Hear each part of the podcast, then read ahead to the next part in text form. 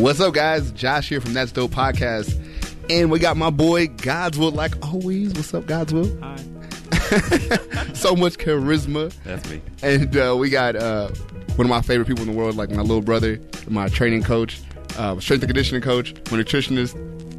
I mean, all around good looking guy. True. Even The fact that you said you even had problems on Bumble or Tinder, I was like, what? That boy don't have no problems with Bumble. It happens sometimes. You know, you have that dry phase. And you're like, okay, no one's matching me. You know, for most of us, it's it's like uh, you know, just dry everything. You know, like you, Yeah, like like I, I, that's why I was shocked. I was like, what? Dry? Ever? Nah. But But I uh, don't know. It could be like a like a al- like an algorithm that they have. That Yeah. you can't match with too many people. so they kind of like kick me off and they put me on the bench. can't I be know- Superman the whole time. I I heard I heard that if because I don't use those sites anymore, Yeah. but when I was heavily on those sites, I do remember them saying someone told me that if you just keep swiping right on a bunch of people, you become less uh, front runner for Really? everybody else to see. Because I don't swipe right on a lot of people. Maybe. That's cool. That's cool. That's I guess they seeing you. Ladies. I, I've definitely noticed that where I was matching with more, more people in the beginning, and then like after like two weeks, it's like completely dry. I'm like, okay, if I wait at least two weeks, it resets. okay. yeah, so like if you start swiping less people, it puts you closer to the front of the row for, for people to see you. That's pretty good. Otherwise, I no. think they're trying to prevent people from just swiping all over the place. and That makes sense, yeah. Because I remember, like in the beginning, like just how people would just constantly like do do do do do. shit, But I, e- even then, I don't want everybody. Yeah. I, I, I'd rather not say no to like so many people either. You know. Yeah. Like I remember uh, when I would like, you know, I go through that transition where I delete Bumble and I'm like, well, let's re-download Bumble, right? Yeah. Re-download Bumble. I match with a bunch of people, and I'm like, whoa, like this number is like 30 to 40, and then it just drops to like. Ooh. Jeez, So- the roughness. I'm like, oh man, I blew 30 or 40 opportunities. Has it ever happened to y'all where you, you've had that that um, situation where like you'll match with some chick on Bumble or Tinder, and then you'll be like, "Oh yeah, we should chill," and then like y'all, one of y'all like ghost each other, right? and, Always. and then you'll see her in person and be like, "Oh." That happens to me a lot too. It happens a lot. So it yeah. happened to me twice. I was like, "Wow, it's Like the upward pictures, I'm just like I, I'm really wary of that now. You know? It's like, ooh, she looks nice upwards, and then No, if I don't see the whole like no. Anytime you see a, a pic with just the the chin and up just or something like that, I'm like, nah, I don't trust this already. for me, like yeah, if it's just upwards, upwards pictures or filters pictures, no. yeah, I have been catfished Yeah, two or three times. dang, how'd you feel? Um, I was like, okay, cool. You know, I wish I saw the actual photos of you. You're but such a nice they're guy. Not it. And I was like, well, I still pay for the dinner and everything. You did? ate. Yeah. Because also, like one thing I've stopped doing is paying for dinner, like all the like all the way. I don't do it anymore. see, that's the question that people always get to is, do guys usually pay for the dinner? They usually do I would like say bet, yes. but Yeah. I don't myself anymore. Mm-hmm. Like there, like I remember there was one date I went on a few months ago, Mm-hmm. and I know she expected me to pay for everything. I was like, I'm not doing that. I don't, you know. it's like I actually told her. I legit told her. I was like, look, the dates I've been on, actually, the women, you know, actually offered to pay Yeah. either for the whole thing or for their own selves. That hasn't happened to me yet. Dang. Like that's maybe like once or twice, but it's really rare for them to actually step in. Yeah. Usually it's like, okay, cool, he wants to pay for me. That's Okay. fine. And it kind of gets like a, I don't know, probably like a habit. Uh-huh. That if they initially get, you know, someone tells them, hey, I'm gonna pay for it. Yeah. They let them pay for it. Um, but I definitely try to cover myself. Okay. Like I don't ever want her to cover. Good it. guy, Evan. There we go. I, I, I definitely, I agree to that, and I, I see where you're coming from too, because Yeah. you've been in so many of these things at this point. I'm like, bro, like if God's had to pay for all these dates, man, he'd be broke. Yeah, he wouldn't be here I right mean, now. I am broke now, Yeah. but you know, But- it's it's life. I'm living right. Yeah, But he's wait, wait, wait, wait. well. Austin, wait. You didn't explain like what Evan like does. I guess Oh, that's because we started talking about Tinder, guys. I wasn't one. I was, I was literally going through it. okay, guy. Okay. Anyways, but uh, yeah, he he. who's who's Evan to us? Okay, so Evan um, I've known this guy since uh, you were 12. Yeah. Dang. Youngster. Yeah, I've known him since he was a kid, and this kid is like, he looks like a big Neanderthal, but honestly, Neanderthal. No. he's a no. He he. When I first met him, he was always in his room. Um, I was 15, I, I think 15, and he he's my one of my best friend's little brother, and he would be playing World of Warcraft like Vanilla WoW and Burning Crusades like nonstop, and he had that on lock. Um, over time, he he kind of got in athletics, Mhm. and uh, he's running track with me. He was a freshman when I was a senior, and um, he had the same issue I had where he tried real hard, but he just sucked. I would say I would say I was really good at everything, but I didn't excel in anything. Oh. that doesn't help you in, in high school. it doesn't. Yeah, in high school, I You- bet. you- Yeah, yeah. You get to be specific. You have to be good at. Uh, Something. I think that's crucial now. Yeah. but yeah, just not. But back now it's then. like, yeah, exactly. It's like it's one of those things where it's like if you have five, like we'll say uh, it's like a game. And you have uh, stats from one to ten. yeah. Yeah. If you pick five across the board, you're not actually a good character. No, You're That's like, true. that's true. Yeah, everyone's got something that they're good at, and they're going to beat the fuck out of you for. It's kind of like the Mario of Super Smash, right? but this Yeah, is yeah, yeah. like Uh, the Mario's most like average that- of all stats. Mario's like a developed person. Mario's a seven or an eight at everything.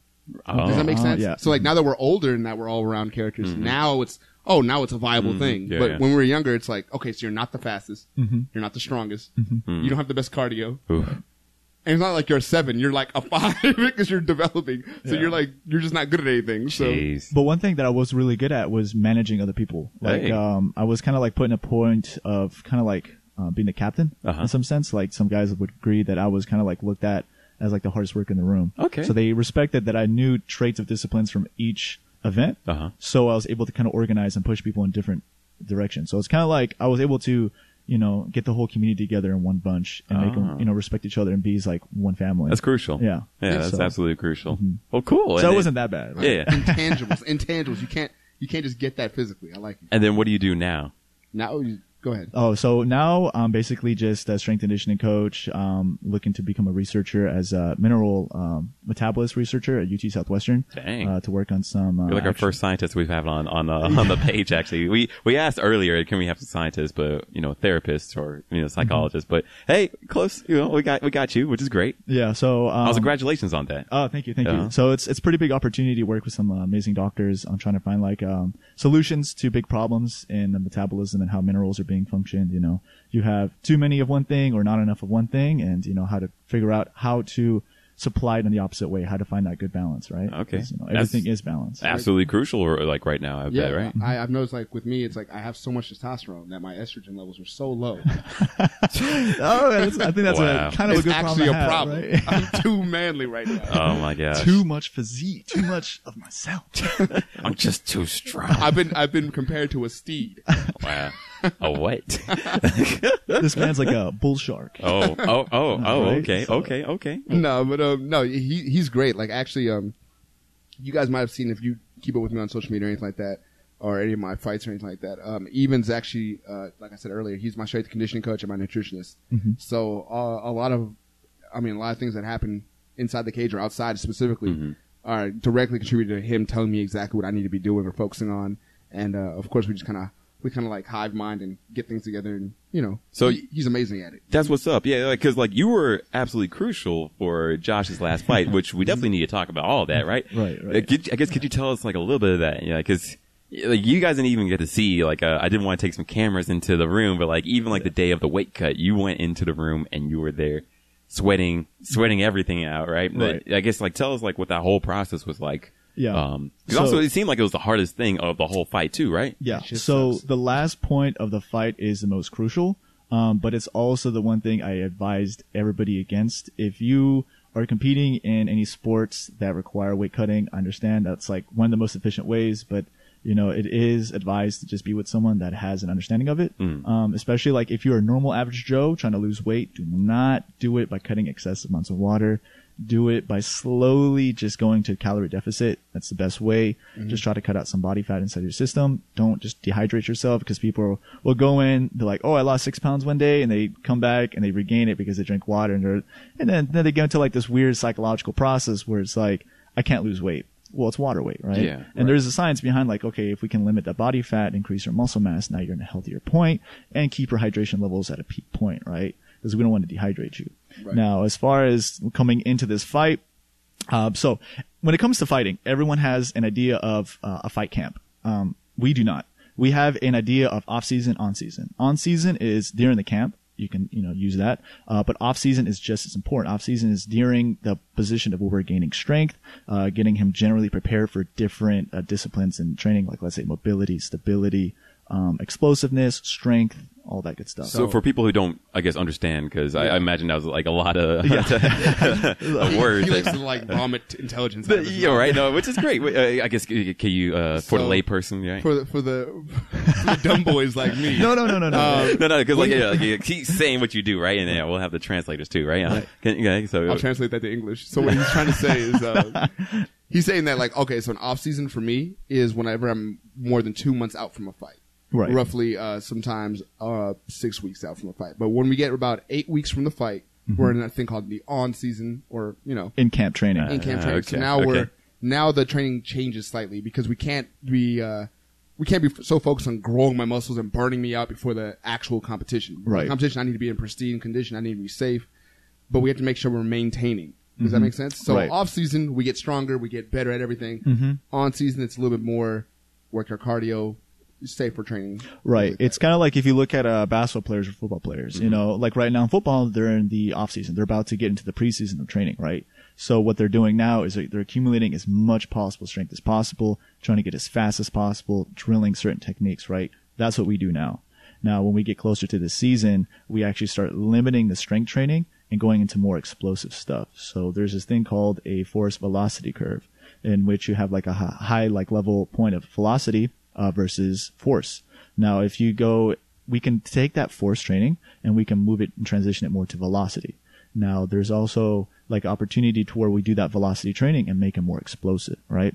Because strength is good in one aspect. Now, if we can take that strength, that force, from uh, and apply it now to speed, and then we take that force and that speed and apply it to specific drill and training for like let's say throwing a jab or a cross, and then we re- rehearse that and then we put it into sparring.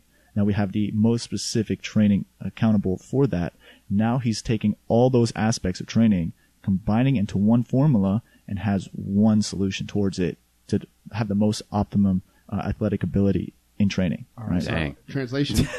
um, this is gonna be real quick. So what he what he just said, if you didn't catch all that, because I mean, again, he big brain plays. Um, so we'll say you'll take someone who's doing a squat. Everyone knows what a squat is. You're just squatting down with heavy weight. Right. We'll say you have a 600 pound squat. You've got strong legs. Legs are amazing, but that doesn't necessarily mean you can kick very hard. Correct. It means that you just have really strong leg muscles. Mm-hmm. So, yeah, you could put your leg muscles on someone and push, but because it's not coming out fast, your force isn't very hard. Ah, okay. Make sense? Okay, that makes sense. so what we have to do now is take that 600 pound squat because you definitely have the power there, but your speed's not there. Mm-hmm. So now we're going to start working on you actually doing the movement of that kick. So we'll have you do some squats and we'll have you kick something consistently until that speed com- becomes developed. Right. Now you're using your strength on top of that, and then we have you go into sparring, and then that way you can use it in real time, and you're pinpointing, and now all your all that strength you had is now actually being used. okay. Because just being a big guy who who uh, benches a lot doesn't mean you punch hard. Yeah, makes sense. Compared to a guy who boxes and he all he does is speed training. Yeah. he punches hard. Right. Right. You know, uh, mass times, acceleration, all that. yeah good so like you can take basic physics and you can accumulate it into training so like how Josh, Josh was explaining mass times acceleration equals force so he takes his mass of his leg um, that he can accumulate from how much weight that he can distribute and now we take acceleration which is a rate of speed over time and now we accumulate that and make a high optimal force so he can kick as hard as a guy that weighs like 240 pounds Oh, wow. because his his legs his muscles are neurologically adapted into kicking that hard so that's why, like, you can see a guy like, let's say, Charles Okapoko, uh, shout out to my boy, uh, world champion. He he can squat in suit for powerlifting over up to 700 pounds, and he weighs suit? 145. It's like a suit that helps him. Uh, It's like a special suit. yeah, it's a to- special Oh, for okay. powerlifters. yeah, that basically keeps his body together. when He Okay. squats that much, Wow. right? So he's able to squat at least 700 pounds at Jeez. 145. Wow. So his body is basically adapted to that high level. So his uh, neuromu- his neuromuscular connection is extremely high. So the amount of like muscle fibers that he's able to shoot out and the performance of the power is extremely consistent, right? It's efficient for that amount of uh, explosiveness and that uh, weight that he has to distribute. Now we can do the exact same thing for Josh, but instead of squatting super high, we just make him kick even harder. So now when he takes his shin and kicks somebody else in the leg, it's a lot of power, and you're like, wow, he's hitting like a heavyweight, but he's a welterweight. and I get like Right. the special training from it even because like here's the thing: a lot of guys, especially MMA, um, the sport is so the sport. MMA really started getting developed around 2006. Is like when it really started. Like Mm-hmm. people started investing money in it. Right. Uh, the Forrest Griffin times, you know, all that stuff, and it's just like they've been learning, and there's been a lot of development, but everyone had like you'll notice that when you go to different gyms, everyone has a different program and how they train. Right. But with Evan, I feel so. I feel well for two reasons. First, he's like again, he's like a brother. But second, I feel like he he's so into this, like he's so into the science part of this, the aspect of that, um, that he doesn't just like he didn't go to school and then just like stop learning. He's literally like when you go to his house, he's literally just looking up information on nutrition and always mess- sending you messages like, "Hey, I found out that we could do this." And I realized that breathing, if we breathe like this, we can do this, and we can actually get more nitrogen in our through our noses. And like he's constantly just like looking into this stuff. He loves Right. it. So like when it comes to like trusting him in the cage, Yeah. uh, he, Gods was actually at the cage with me too. I Yeah. was only able to allow two people. Um, I like having Evan there because I trust everything he says. Absolutely. Right. And it's just like putting me in that mindset of if you don't trust your coach, the guy who's talking to you, especially in, in high stress situations, it's going to be a fucking disaster. Yeah. You know, it's like it's like being uh in the military and not trusting your commander.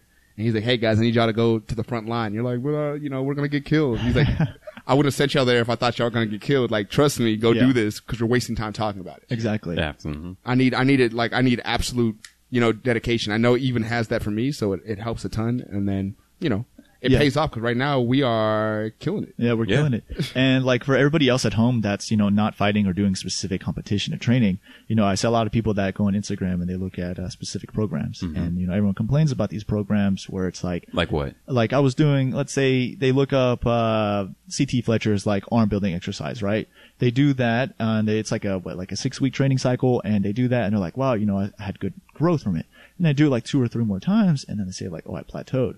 Well, with that plateau, there's a strategy behind it, right? So if you look at the frequency of volume from like the sets to reps to the intensity of how much weight you're supposed to distribute, uh, considering to the amount of times you should be training that muscle group or the variation of exercises, it can get kind of complicated. But a good plan is what's going to help you break that plateau, right? Because you really shouldn't plateau. Um, you should just have a new strategy to look at things, And plateauing is like uh, for people who don't lift a lot or aren't too used to it yet. Plateauing is just when um, you're lifting weights. Let's say you go in there and you're doing your thing. You have a little regimen that you have, and all of a sudden your regimen over time stops working. It, it's what our body is actually designed to do. Right. So you know, um, just no matter what what you're doing, your body will always build itself back stronger. Right. So after a while, your training regimen will no longer work because your body has adapted to the work you're making it do. Correct. So you need to adjust it, and that's just a part of the whole process. Because a lot of people plateau for like a year, none of their numbers go up, and they stop working out, and they're like, "This is Mm-hmm. Right. depressing." I So- see. Yeah. Okay. Uh, this this is all new stuff to me. Don't get me wrong. Like, Oh, for sure, Like you know, I do work out, but like not to I guess the extent that you two for sure do, right? Mm-hmm. Yeah. And I do wonder like how our listeners like are, are grasping all this information. So this Yeah. is really interesting stuff. And you guys are gonna be talking about a lot more of the stuff on your own page too, right? Like Right. uh, Yeah. yeah, the Apex Kage that you guys had mentioned a little while ago, right? Mm-hmm. Yeah, actually, we have a, a YouTube channel like we talked about. With, I think we talked about with Sam too, the Apex Kage thing. Um, it's a YouTube channel that is about to be launched. I think August first is the, the aiming date. It's already up, so you can pre-follow now. But uh, first video is going to be uploaded uh, August first. We're going to have. Um, I'll be talking about more self-defense oriented things and athleticism. Um, so I have my own videos up. Even when we talking about nutrition, so if you want to learn about specific things about your own body that you can just do at home, things like that, he'll be telling you all about that. Um, and Are you we- guys also going to be like talking about like all types of body weights, like maybe like women, men, you know, work people who work out, people who don't work out, you know, like Yeah. like what like who is this channel for really? Also, like is it for uh, people who are already like working out, or is it for almost everybody? Like, what do you think? Good question, Godswill. Yeah. Evan? So I want to say it's generalized to everybody. So the things that we're going to be talking about is is a like let's say from Charles' side for myself, it's Yeah. going to be helping people understand more about their own bodies and how mm-hmm. to program themselves mm-hmm. to where they can actually go and do exercises and they can see changes and progress. Right. Same thing with Josh, where he can teach himself defense, he can teach them different moves and stuff like that. And also on my end, teach people more about nutrition so they can kind of get away from the myths and like the rumors of oh, like I need to go on a keto diet to lose weight. Yeah. Yeah, I read this online. It says that I need to do this. Like, there's a there's actual science, and the thing is, Evan is like your your gateway to the actual knowledge that we know right now. Mm-hmm. pretty and, cool. Uh, it, it's gonna be beneficial. I feel for a lot of people, and I mean, we we love the nerd community, so I mean, our whole thing is like, we know that it's really it's intimidating to get in the gym when you don't know things. Yeah. Correct. Yeah. You know what I mean? Especially when you're you're not coming from a uh, athletic background. So a lot of times it's just us explaining it to you, and um, Evan specifically, his part of the channel is going to be a lot of just like explaining foods and what these things actually do and what carbs are. They're not actually bad for you, Right. Mm-hmm. Yeah. And things like that. So it's Yeah. gonna be fun. That's good. I, I think that's going to be really crucial, especially like now. You know, like it, people are scared to go into the gym, or people Yeah. are start, scared to start working out, get started, don't know where to start. You know, so Right. I think this would be really crucial, especially you know, um, like in this time period, like when. You like yeah like honestly everyone wants to get more healthy because we all mm-hmm. see like just the effects of it and also just looking at you guys and hearing about this I'm like man I need to I need to really step it up who knows right yeah. I mean, that that's the biggest thing. Is like, yeah, you don't need to be great to start. You just need to start to be great, right? Ooh, So- ooh, wise words right You there. got that from me. I like that. So, in all honesty, like if you wanna if you wanna start, you know, being more proactive, you don't have to just go to the gym to lift weights. Mm-hmm. There's different things you can do. You can literally just go for a walk or jog outside. Mm-hmm. Uh, go join a community, like let's say in uh, rock climbing, or you can literally just go start playing volleyball and just learn how to do that. Like if you feel like you have a good group of friends that's willing to do something to exercise, do it. Yeah. Um, you don't need to stay in like the you know the gym rat and be like I have to go lift weights to be you know to be healthy. Yeah. No, you don't need to do that. You just need to be proactive. Go out, exercise, enjoy the fresh air. You know, just change up the uh, the routine. Mm-hmm. That would be a pretty cool idea also to maybe bring on like some other people who do other things like, you know, rock climbers, like who've been doing it for years, Oh, and, for like how to get yeah. started, right? You know, so yeah, I mean, I can't wait to see like what you guys got going on, honestly, Yeah. with that. So, um, I did want to talk more about like Josh's fight because like we've been busy for like these last two weeks. Um, you know, we put out an episode last week, um, Mm-hmm. you know, in between all these things, but, um, you were busy, you too were busy with Josh's fight, Right. you know, which, you know, you won in honestly the first round. Uh, Yeah, and definitely was- want to like hear from you, you both you guys, like yeah, yeah. exactly, like Oh, yeah. how that went. And then I was busy this last week with my volunteer thing. I'm actually wearing a shirt from it.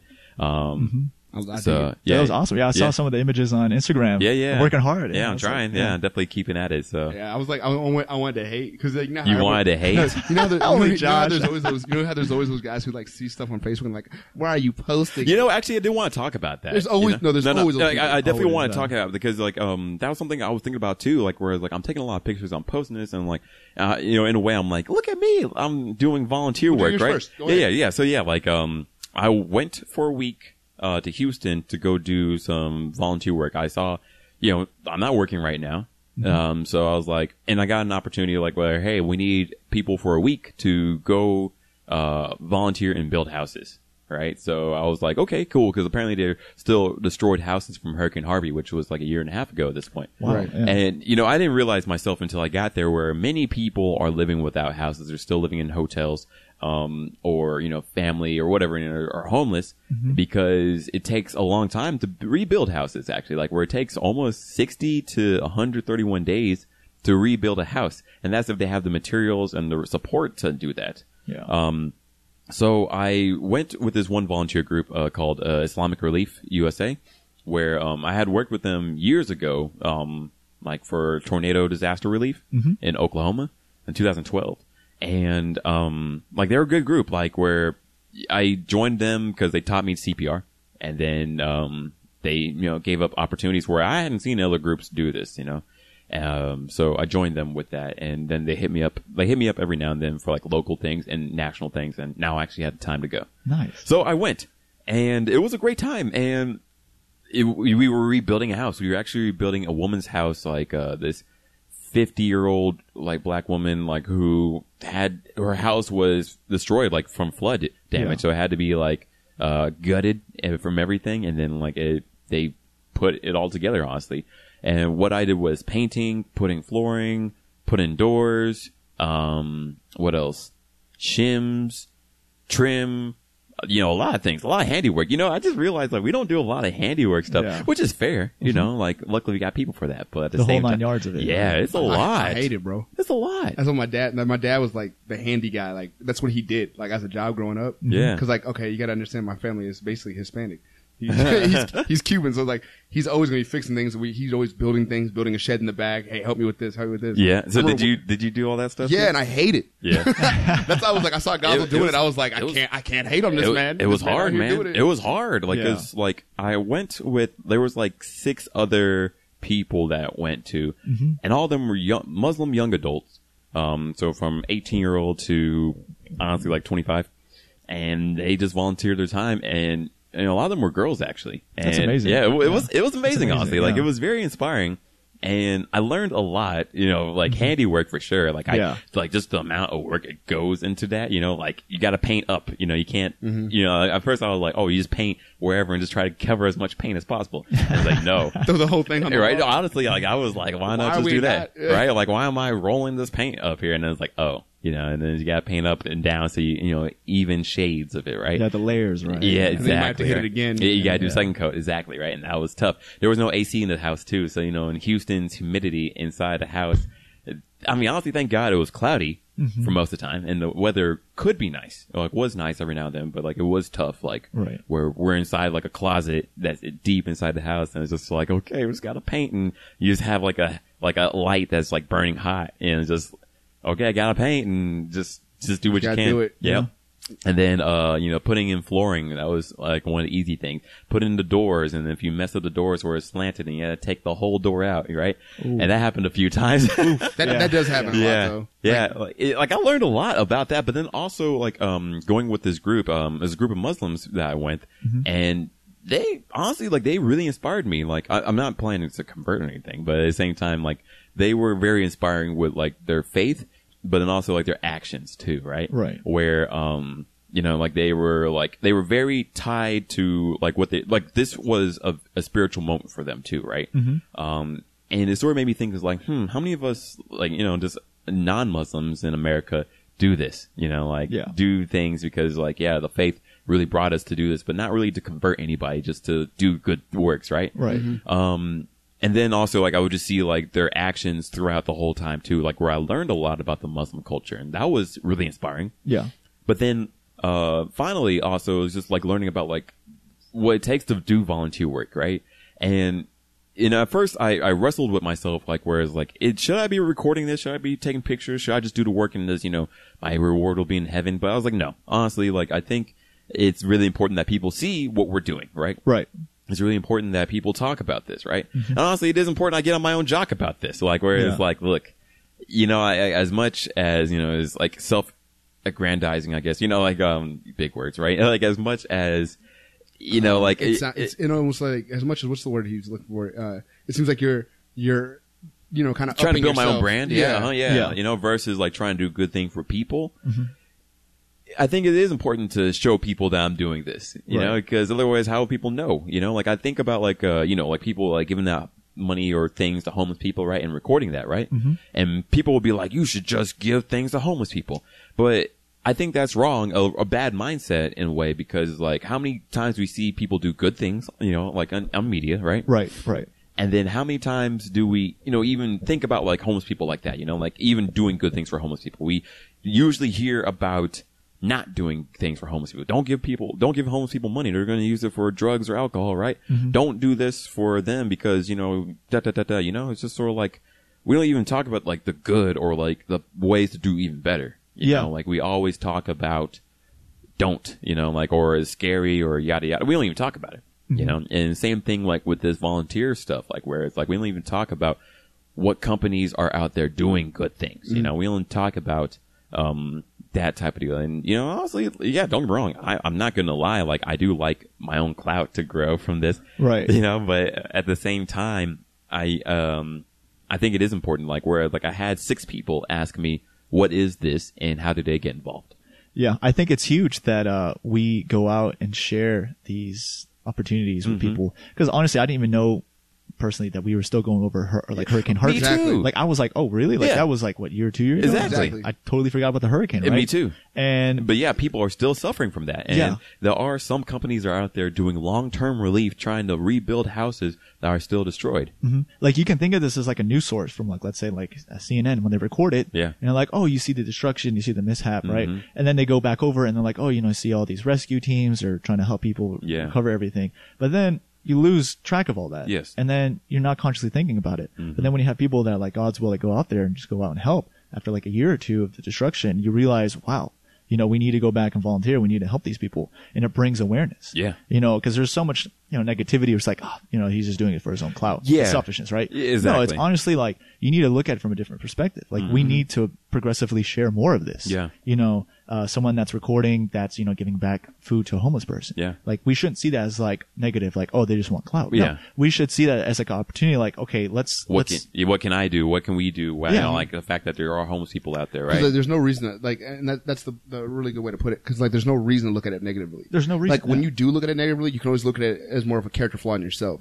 yeah, Like, I, I think so. Like, like that's a great way to put it. Like where it's it's like a sort of defense mechanism, but you know, like, like, you, you're looking at the, like the worst part of this whole thing. Like whereas like this, Yeah. the, honestly, like the whole subject matter is like helping out homeless, helping out people in need, helping out. You know, like where you know you did see like the sort of negative side of it. You know, and um, I think that's a great way to put it right there. Yeah, we have we had a friend uh, in the past who he, he we it, it became very apparent to all of us that one of his character flaws was that he constantly looked at people like that, mm-hmm. where like if you were doing something, he would kind of throw jokes at you, which sometimes jokes are just cool. Yeah. like I, I throw jokes all the time, but like you could tell when it's like you're kind of mad that we're doing things that you're not doing, and you could be doing them, but you're just not doing them. it's like a mm. coping mechanism for Yeah. it Yeah, it's like- a way for him to kind of get it out without sounding pessimistic about it or Dang, it's extremely nice to have a smart guy on on the podcast. Yeah, it's, it's, it's ridiculous. No, we're all smart we're all smart Yeah, but it, it's it's definitely an issue because it's like it became a, almost a strain in the relationship. Like now we we rarely chill with him, honestly, because Yeah. it's like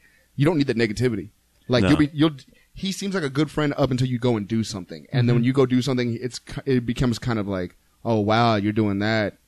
You know, Yeah. oh shit, you're doing Yeah. like yeah, yeah, Yeah. we're doing that. We're, like- that's exactly what we're doing. right Yeah, now. absolutely. You know what I mean? if you Like- could just imagine like let's say your facebook wall is just negative things Mm-hmm. like how you know something's getting destroyed there's a fire of somewhere people are dying here Yeah. animals are getting killed here imagine if that was your whole wall yeah. Like And for many people, I think it is like, like where do you want to see that every day No, I mean like don't. it's politics and death and murder and just like a lot of bad shit like going they're, on. they're both important. It's important to see the destruction and chaos of the world, but it's also important to see the beauty and the reconstruction yes, of the exactly. chaos. The right? solutions, bro. Look at Exactly. That. You know, that's funny. That's actually a, a part of. Um, there was a study done that I was actually going into earlier this year. I want to say, Mm-hmm. but they were talking about exactly that. I'm sorry, exactly that. Where they were saying um, how people's news feeds keep feeding them negative uh, things, and it actually affects their actual Oh, for sure. uh, way of thinking in just normal day life. Mm-hmm. Yeah. and not that that was managed because it's, it's something we already know, but it's like just saying it makes it like that much more apparent. Yeah, Yeah. because if you look at like child development, like if you put them in a broken home and you put them in a position to where it's like chaos constant in their life, what do they expect from that? Awesome. Their expectation is chaos. Mm-hmm. So what do you expect them to come out of that?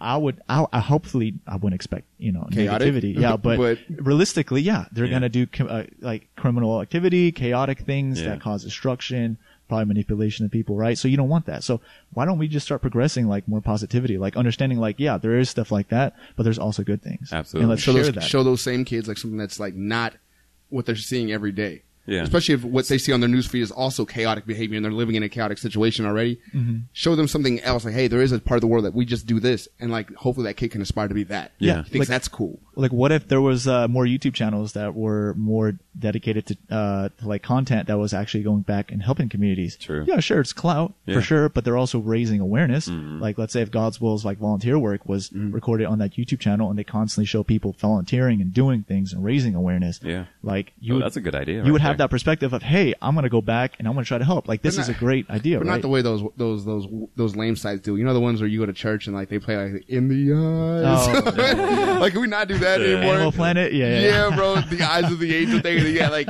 a bunch of children who just broke. And like Yeah. I was just like, come on, man. Like Yeah, this 'cause- gets really cheesy after it, a while. it does. Honestly. Yeah, because it's a matter of perspective, right? Like I can make the situation sad, or I can make the situation hopeful, Yeah, right? Like if positive, I go though. back and I can show like energetic music and Yeah. you know effort and work. You know, I don't need to put a sad dog. I can put a dog that's working to become back where you know he he went through this chaotic scene Yeah. with an owner, and now he's back to normal. Like Yeah. now he's shown his progress, and you're like, wow, this is beautiful. Like he's he's in a better state, Dang, right? And that's that. what we want. I like that mindset, and also, yeah, I guess like yeah, showing the like the steps on it and like the way that people can get involved, The growth, Yeah, yeah. honestly, like it, I think it is scary to be like, oh, we're gonna help people, you know, in Houston, right? Just say that concept out there, but Mm-hmm. like if you don't have like a method to do that, right? Right. Or even like you know, if you don't have time, I don't blame people who don't have time. You know, we have full time jobs, and I'm lucky that I got to do this because Mm-hmm. Right. you know, I'm not working right now.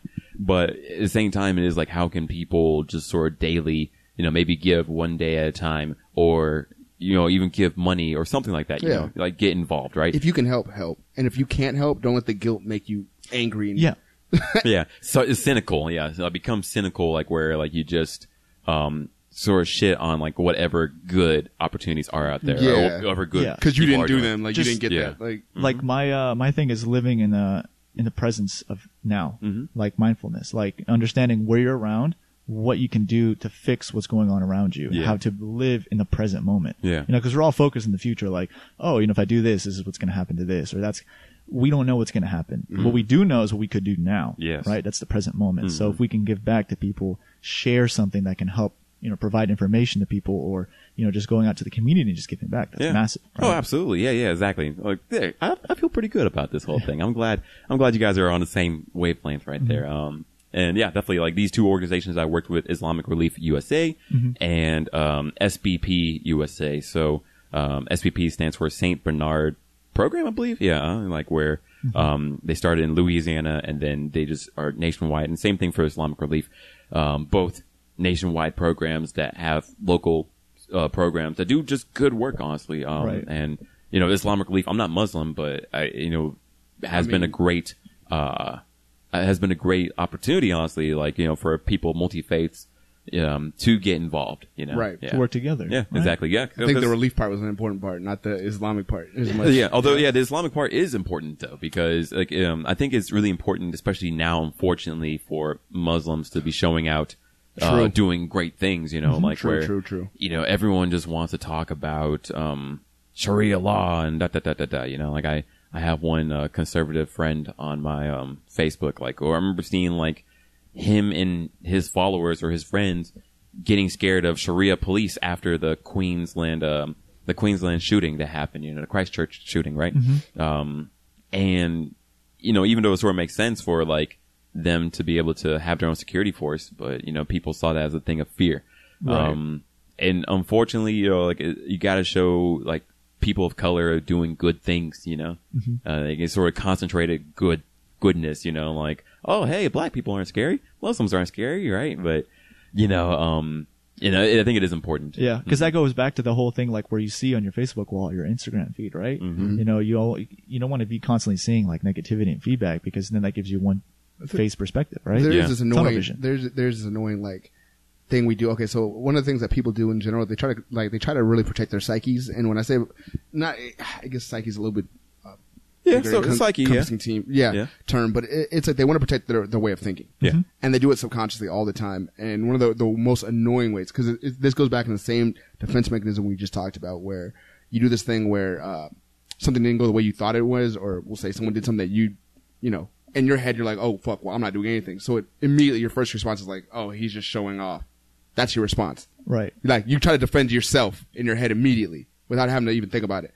And uh, there's this thing they do with with black people too, where, um, and I'm sure almost every black listener that's ever you know who's over the age of 15 has experienced this at least once, especially if you're living in the suburbs at this point, Right. Where if you do something nice, like because you know y'all know me really well, I'm not really on my Facebook trying to act tough. Like I'm literally posting pictures with kids and shit all the time, and I've gotten that a couple times. I remember I had it from a member who I was actually teaching martial arts to, where she was like, "Oh, well, Josh isn't black."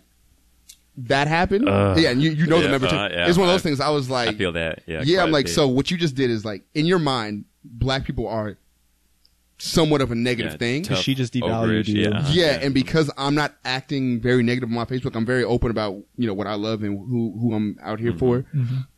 Uh, it's like in, instead of just thinking about that, her initial thing was to defend her psyche and be like, he's not like them. yeah. It's not that Versus like they're not bad. reconfiguring. Yeah, exactly. Yeah. Like yeah, like uh, black people as a whole aren't bad people. Like you know, just inherently or whatever, right? Right. Yeah, He's like different. eh, exactly. He's different, so he's one of us. And, Or- and that so- bothered me so like that still bothers me and I Yeah. never confronted her really about it but it was like one of those things where it's like I still love her Yes. and she's dope but it's just like that that threw me off a little bit I was like okay like I'm not better than the people that I like you know that I'm with it's just you're just seeing this one side because you don't associate yourself with the rest of them Yeah, because I believe truly it's like it's important to recognize that we're all different. Genetically, we are all different, right? Mm-hmm. You know, we have like you know, for let's say for skin, it's like the melanin, right? We have different activation of it, right? So like mine is not as active because I'm extremely white, right? But it's also important to realize that that doesn't describe your personality or your traits. Mm-hmm. That describes from who you are as a person, right? So it's important to recognize both. So like when people say like I don't see color, well, you're wrong Yeah. because we're different, Yeah. right? Yep. So we need to recognize that we are different, and then we have to recognize that each one of us is an in- individual. Yeah. So who we are as a person does not determine who we are reflected as a full community. Mm-hmm. So that is completely devaluing to Josh, right? Yeah. So we have to value that he is a good person, that he's doing this, but he is also black, right? So we don't have to see that perspective like, oh, a black guy's doing good. It's he's doing good, right? Yeah, Josh, we the individual. Uh, yeah, he is the individual that's doing well, Yeah. helping others. One right? thing I think about it with is like you you can take like the color and like the the background into uh, you know uh, as a part of the whole, right? Mm-hmm. I think that like people want to be treated as individuals, where it's like, yeah, see, I am black and I'm Nigerian, but don't limit your your what you think of me only to that. You know, Right, like where right. it's like there's so much more to me. Like, yeah, that's a part of me. Like, I, you know, for people to say like, oh, I'm not black. You know that definitely takes away from my experience. if you know, who you I are as a person. Exactly. Right. Right. That's like saying like, oh, I'm not white because, you know, I can do this. Yeah. It's like, no, I am white, but I did build up certain like talents and traits to this Yeah. to where it makes me good at this. Right. yeah, So- yeah, absolutely, right there. Yeah. That's some good philosophy right there. I like that. Yeah. Yeah. So, um, now I definitely want to go back to you guys again, right? Uh, the fight. Still haven't talked about the fight yet. Oh, yeah, yeah. That's okay. Yeah, so like leading up to the fight, like how was that? Like it was a lot better this time around, right? Oh yeah, Mhm. yeah. This is uh, this is uh, cause like so one of our things is like we're we're using these fights to really gauge exactly what we're doing. Because when we uh decide to go all the way with it, we need to make sure that we're a finished product. We want to be a lot higher. Like we want, it's almost like farming. We're in the the first world and we're just farming the fuck out of it and making sure everything is tight and all the bolts and everything are perfect. So um, we've gotten our nutrition down. We we even have like our numbers down, so he knows exactly how much I can eat uh, consistently. Yeah, Yeah. every day he's like, "Yo, you're eating this much today. Hey, adjust it. You're eating 100 calories less today." I'm like, "Okay." He's like, "This is how much water you're taking today." Okay, I got it. So um, we have everything down to like it's very specific data. He has all the data. It's amazing. Mm-hmm. Um, and then we've also learned what I am capable of doing. Um, we've accepted a fight. The only loss we have in our record right now is the fight that we The accepted. second fight. Yeah. Yep. And we accepted the fight, and I was it was my hubris. Um, but a lot of it was also just a lot of. I guess uh, you just didn't really know, honestly, right? yeah, a lot of it was that too, because I definitely believed in myself, which is great. I'd won the first fight uh, dominantly, uh, and then I went into the second fight, and uh, they called me in three days no- or three weeks notice, Mm-hmm. and we lost like 26 pounds in three weeks. And even I had asked even ahead of time, I was like, "Hey, can I do this?" And I literally was on the phone with the guy because like I put him on hold and called Evan was like, "Yo, can I take this fight?" And Evan was like, "You can, but it's gonna be rough." And I was like, "Ah, okay, like I can do it." Like in my head, I'm like, I could do anything. So I I took it, and my calorie count was like 1400, which is like something. While working out. Yeah, while working out, Yeah. so it was something like, normal people eat two thousand or post eat two thousand, right? at least. Well, it's it's the rate of effort of making sure that his body fat would decrease to a certain point, so he doesn't have to over. Because typically, you don't want to lose over ten percent of your body weight in water. Okay. Mm-hmm. Because then you start getting to like a medical pers- like perspective of like now you have to get hospitalized to get that hydration back, right? Wow. So at that point, I was like, we shouldn't do this because it's too late of a notice. Mm-hmm. Three weeks to lose a lot of weight, uh, medically speaking, like that's not what you want to do. Uh, but he, you know, Josh feeling, you know, 100% on it. He wanted to do it. And I was like, I can't stop him. But like, you know, I was like, we really shouldn't do it. Like, we can do it. It's possible. But just because it's possible doesn't mean that it's efficient. Yeah. Right. So you need a good quality, like a good enough time to make sure that the body is able to adjust to that slowly. A, you know, muscularly making sure that his muscle mass is still being retained while losing that body fat percentage in a nice, slow, consistent rate. Making sure that he's eating enough. Like this time he was eating about like 2,500 calories.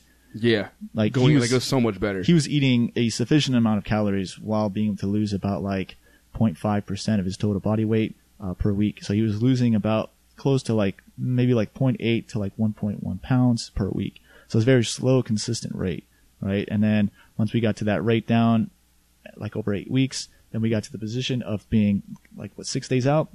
We did the water load, making sure that he was feeling extremely hydrated. So water loading is the con- like what you do is you drink a ton of water, and this isn't something you should do to lose weight. This is for sports specific. You drink a lot of water, your body starts peeing a bunch of water out. It's like, oh, we have a lot of extra water here. It starts pissing out. Um, as you get closer to the fight, you start drinking less water, but your body's still thinking you're going to get a lot. So you keep peeing out as if you're drinking a ton of water, but you're not anymore. So you end up just losing a bunch of water weight Oh. immediately. And Yeah. we do that at the, la- the very end, and then we sweat out and go to the sauna, things like that. Yeah. Um, but Yeah. it's like he knows. Um, I mean, this is for anybody talking to athletes. I'm, I'm sure it's for athletes across the board. Uh, but fighters specifically, there's a there's there's just like this mentality of like, it's not always the safest mentality because two fighters just died this last week. But it's like you don't want to quit. Mm. Yeah, You you always- posted like a video of like what, the trainer stopping the one fight, right? and he died the next morning anyway. Jeez, Yeah, Yeah. that was he was 28. He just that was last week. He died. man. Yeah. um, and it was just one of those things. It's like it's hard to tell us to not like that we can't do something. You know what I mean? Yeah. And I, I don't think that's just me. I think that's that goes for a lot of fighters. Like we all really believe in our ability to do it. We wouldn't be doing it. Yeah. Do you think it was a good idea to, I like looking back, like hindsight, do you think it was a good idea to do that? I, I personally think it was, like, because now we know. Exactly. Uh-huh. It- well, because it worked out the way it did. Now we because okay for people who don't know, in the second fight, um, I got touched like twice, and my whole brain shut off, and I was out for how long was I asleep for? Uh, I think it was for like maybe like less than ten seconds. Where Yeah. you're just out cold, and then they got you up. And we walked you out, and it probably took maybe like a good like hour, two hours for you to really just get everything processing again. Yeah. Yeah, body I didn't remember what to normal. happened when it happened. Um, and I was out for uh, like he hit me with a punch, which was a good punch, Mm-hmm. but it was like I, my body went limp, like I was out. It wasn't like I was staggering; I was just dead. Yeah. for a second, and um, that happens because the last thing to rehydrate in your body is your brain.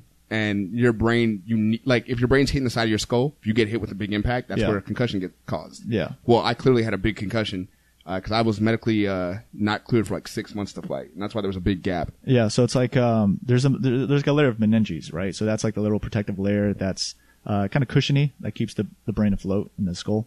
Um, and once your brain actually gets to the point where it actually makes contact with a hard surface, like let's say the skull, um, it's lights out. So that's where you get that turns you off because like whatever you're doing is hurting it, so it turns you off. Yeah. and um, like Godzilla said though, I think it, it overall it helped us because we've learned what where our boundaries are, and I've learned that you know uh, I knew I was human before, but it's even more so ingrained in me now. I'm like, yo, Yeah. Yeah. I need to be aware that I can't do these things.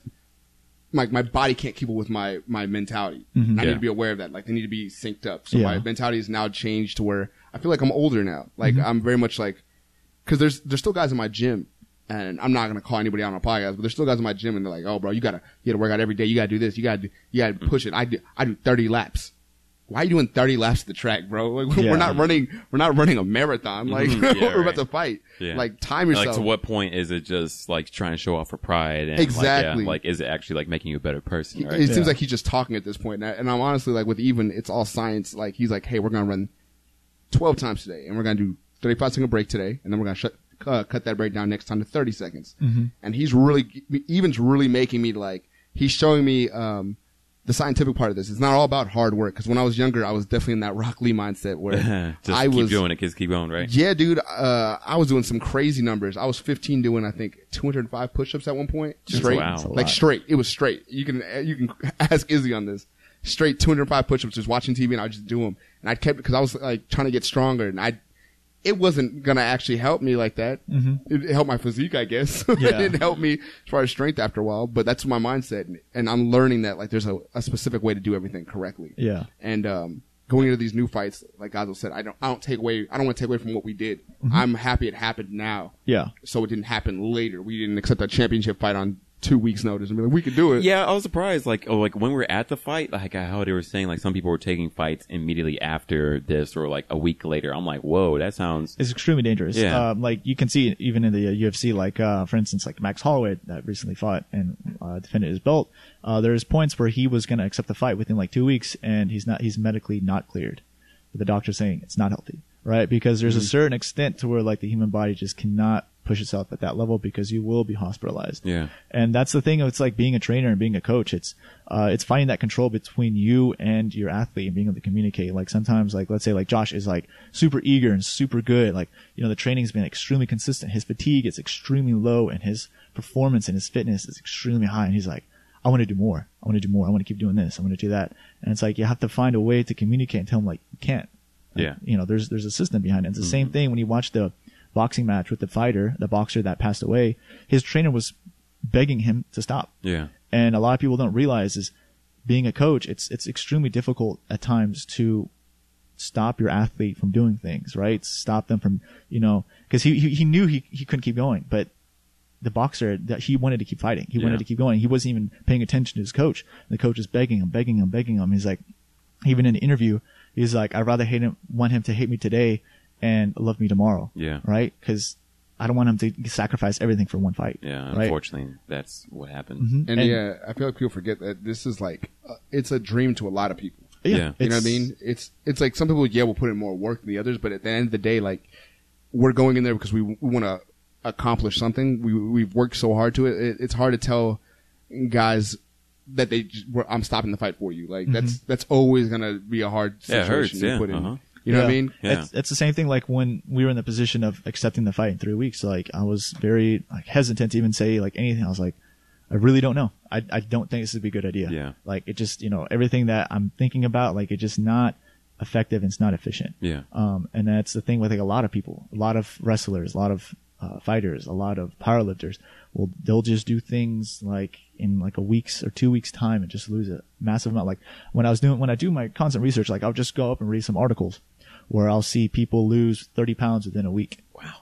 And I'm like, that's That guy's excessive performance amount. is gonna be shit. Yeah, it's an excessive amount, and you are pushing the limit of your own body. Like you will, there's the the Being high to probability of this and- is death. Yeah. right? like you can push yourself to a point where you just cannot come back, right? So you have to be very careful in understanding like how far you can push the system. And it's like seeing these articles is interesting because it's like you'll see these guys be like, "Yeah, I lost 25 pounds in a week, 30 pounds in a week," or you can lose 15 to 20 pounds within like two days. It's like true, you can't, but it's not healthy, and you should hide these articles. You should push them away. Like you should promote people to be at a healthier range. Like we have a set range for Josh to sit around like 190 to 195 and be at least eight to 10 weeks out, so we can slowly bring him back down to where he needs to be, and then do the water cut to where it's not anything aggressive. Like you'll lose maybe like six to seven pounds of just just normal sweating, and we'll do that over a period of just urination and then also being in the sauna or not in the sauna but the hot hot bath and uh, nice uh, like hot humid area. Our secrets. Yeah. Well, it's actually no. It's you, you'll be surprised. It's, Yeah, it's out there on the internet, right? But, no, Um, like so like there's different ways to do it, and you know like when we're in the actual like position of sweating, he loses maximum like three to four pounds, honestly, compared to the amount that he just urinates. So it's like it's not as aggressive as you see like these other fighters where they're losing like excessive like 15 pounds, like they're losing close to like 10 to 15 percent of their own body weight, which is extremely crazy. And then you'll see them get on these scales, and you see them like they can't even walk. They're not conscious. Like they're like Max Holloway in the last one. Like he had to strip down down to his underwear, and you can just see how his body was just caved in. He felt he looked so fragile. Oh, he started slurring his words and shit. Yeah, and it it's- wasn't his last fight, but it was the, like two fights ago. Yeah, and it's just Yeah. like They canceled the fight. yeah, because Man, you, for that. Mhm. Yep, he was slurring his words. Like they had an interview where he just came. He was about to go on the scale, and he was like kind of slurring and shit, and he looked like he was tired. Mhm. And they were like, they they canceled it like the day of, and Damn. the UFC was pretty mad. Yeah, Yeah. I mean, also to get to that point and then just to not be able to to, to make it right. But Lord Yeah. forbid he gets hit by something hard and just dies. Dies, you know? Yeah. right? Yeah, it's for the best. But Exactly. Yeah, Yeah. 'Cause like, now it's you- just all around disappointing. right? Because now you look at the long term damage of like CTE, right? So it's like now he has prolonged brain damage because of that hit, because of his weight cut that he progressed through that. So it's like, where do you measure the line, right, for these fighters? Because it is a career. This is how they pay their bills. So when do you tell them that they can't fight? Because now he doesn't get a paycheck, right? And now you postpone, like people watching it, everyone's just like the hype is gone, right? And now it starts affecting the promotion, Yeah, right? So that becomes an issue. So now that's that's the whole argument of like weight classes, Yeah. right? Yeah. Should you have them, or should you increase them? Should you do different ways of weight cutting to prevent this? Yeah. right. Because it's it's consistently happening across the board from in like all different like backgrounds of fighters in different parts of the world. It's the same thing. Why are there weight classes? Like to keep things fair, I guess, or what? It's it's like the weight classes. So with, with when it when it comes to to these sports specifically, like there's having weight adds power to everything you do. Or uh, you can only imagine if you're a hundred, well, we'll say you're 245 pounds, which is like a heavyweight, like a really good heavyweight fighter, be like 245. You can't have him fight someone who's 155. We'll say Godzo's No. weight, because even if Godzo has more technique and everything, that guy has to hit Godzo one good time, and Godzo might just be like dead. Yeah, Yeah, yeah. You know what I mean? Like, Uh-huh. and uh, anyone who's like, well, you know, you got to be faster than him. Like, that's a really trivial, old school way of thinking. Because like, Mike Tyson's fast as fuck. you know what I mean? And he's heavyweight. And he's heavy. Yeah, if Mike Tyson hits you, Dead. I don't know how fast you thought you were. You're right. he was slumping. He was slumping heavyweights too. Yeah, he was putting heavyweights down with one, hit. One hit. hit. Uh, Like, Those hooks are I can only imagine if Different he hit a guy who was 150. Yeah. And now, and now we're adding uh, wrestling to it. Now we have mixed martial arts. You can add wrestling, Yeah, all the grappling. If you have a 250 pound guy on top of you, if he- not just to say like weight on top of a person, right? Yeah, he, you, dude, your chest is gonna be just sense. like, oh shit. Uh-huh. Like, so we gotta have it to where it's, you know, different weight classes, but there's different ways to do it. Like, I know there's one championship, uh, who they do, uh, or where they do, um, hydration tests hmm outside the fight. They make sure that your, your body, like two weeks out and then a week out, get to make sure that you're hitting a certain mark. Like, they check your body weight, they see how much of that is water, and they make sure that you're above a certain limit. hmm So every fighter kind of goes up a weight class. Like, I'd be a 185er Okay. because then I'd be healthy all the time instead of 170. Yeah. Which I think would be cool. Yeah. Because then I'd be able to eat during Thanksgiving and shit. um, Yeah, I remember like last year, like as you were doing your third fight, right? You couldn't eat for Thanksgiving or for your birthday. that shit sucked. Yeah. Yeah. Yeah. Because uh, the one one cool thing too you can do is uh, you could do like refeeds. So let's Refeeds. say Refeeds yeah. are the best. So We started doing it for this fight camp, and I loved it. yeah. So like let's say that your calorie intake for a whole week from Monday through Sunday is 2,000 calories, right? Now let's say if I take out 100 calories from let's say Monday all the way to Saturday, right? Or we can say to Friday, right? So that's five days. That's 500 extra calories that I can input on Saturday. Now I could take that and he can eat an extra 500 calories. So now his calorie intake is 2,500. Or I can distribute it between two days and he can have, let's say like 2250 between the two days of Saturday and Sunday. So now he's getting to eat more. Psychologically, he feels better, more prepared. Um, his body is feeling fuller. His satiety levels are back to normal. Because and it, that's the thing. I think people forget. Like eight weeks out from a fight, like I'm not eating a lot of food, and all my food is planned out pre like ahead of time. It becomes really mundane and really boring to eat chicken and whatever. You know what I mean? Mm-hmm. And it's like whenever he would give me a refeed day on the weekend specifically, he'd be like, "All right." For for us, it was like, "Hey." You're gonna get 2,500 calories. Don't worry about the macros so much. So then, for that one day or that one weekend, it was a weekend up until like the last two, three weeks. Mhm. For that Saturday, Sunday, he'd be like, "Hey, you get 2,500 calories."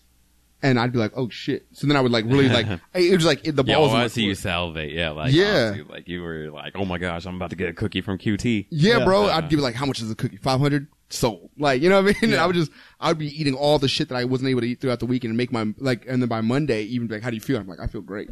Like, I feel amazing, and I'd go right back to that whole process of eating the same thing. Over Yeah, and, over. and but there's there's a lot of research that goes Yeah. back into it where people that have had refeed days actually um, fall into a better consistent rate of loss versus if you don't have any refeeds. Yeah, so it's a little bit easier for your body to kind of maintain and handle that position of that calorie deficit Is that just for fighters or for everybody? for everybody. It's for everybody, yeah. So it's important to have those refeeds. So if you're going to go in a calorie deficit, don't be in a don't be in a, such a strict position because one of the biggest things to anything when it sticks to programming of nutrition or training is adherence, right? So adherence is what you can stick to.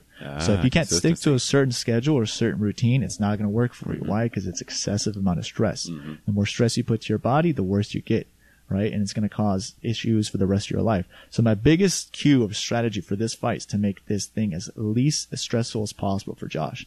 To make sure that he's being able to do the effective training. He's not staying in the gym for too long. He's getting the most efficient amount of training um, when he's going into his MMA stuff versus his strength conditioning stuff. And then when he ha- when he's going back home and he's eating his food, that he's able to eat sufficient food that's you know not financially like a burden to him, and to also make sure that he's eating foods that he's still used to, so he's still acclimated to. So he's not eating like foods it's like he's never eaten before. He's like, I really hate this. It doesn't taste good, right? He's still able to adjust and be able to eat foods that he's still familiar with, right? Because he's had days where he would eat like a cookie or two. We just put that into the macros. It's like, okay, you know, you had to take that break. You had to get that, you know, that, that sweet feeling out of your system. Mm-hmm. So it's like, we're not going to penalize it. Like, I'm not going to just, you know, drench them in this like negativity. It's like, okay, cool. We did that. How do you feel? You feel better? Okay, cool. Let's go back into this. Cause it's like, that's the biggest thing when it comes to science and when it comes to like working with people is how do you apply it? Right? Cause you can't go just actual straight from the books, right? just- Yeah. So you have to go with things that's flexible, right? Because I don't want to just make it like I could do this, you know, ridiculous training program that you know no one can follow. Yeah. But if no one can follow it, then what's the point? What's the point? Yeah. Mhm. That makes yeah, a lot of it- sense. It needs to make sense. And I mean, it worked out um, because during this next fight, we fought two times after that loss, and we won both those fights. And the last fight was the title fight, Mhm. so we ended up so getting the how, title. how did the fight go? this fight that just happened, Yeah. oh my god! So Gazo, I love Gazo because he asked that question knowing damn well he was right there. But he he he's Not for me. He's doing he's, he's doing good interview questions. I like it. I like it. Um, but essentially, um, the fight we got there. And okay, so here's how it started. Well, you know, I'm, I'm not even gonna start there. We got in the fight, and me and Evan had planned everything out ahead of time. Um, every aspect of that fight, like we had been, because the thing is, when it comes to the actual technique of fighting, Evan's not as versed as I am, Right. of course. Um, but when it comes to prepping my body, he is.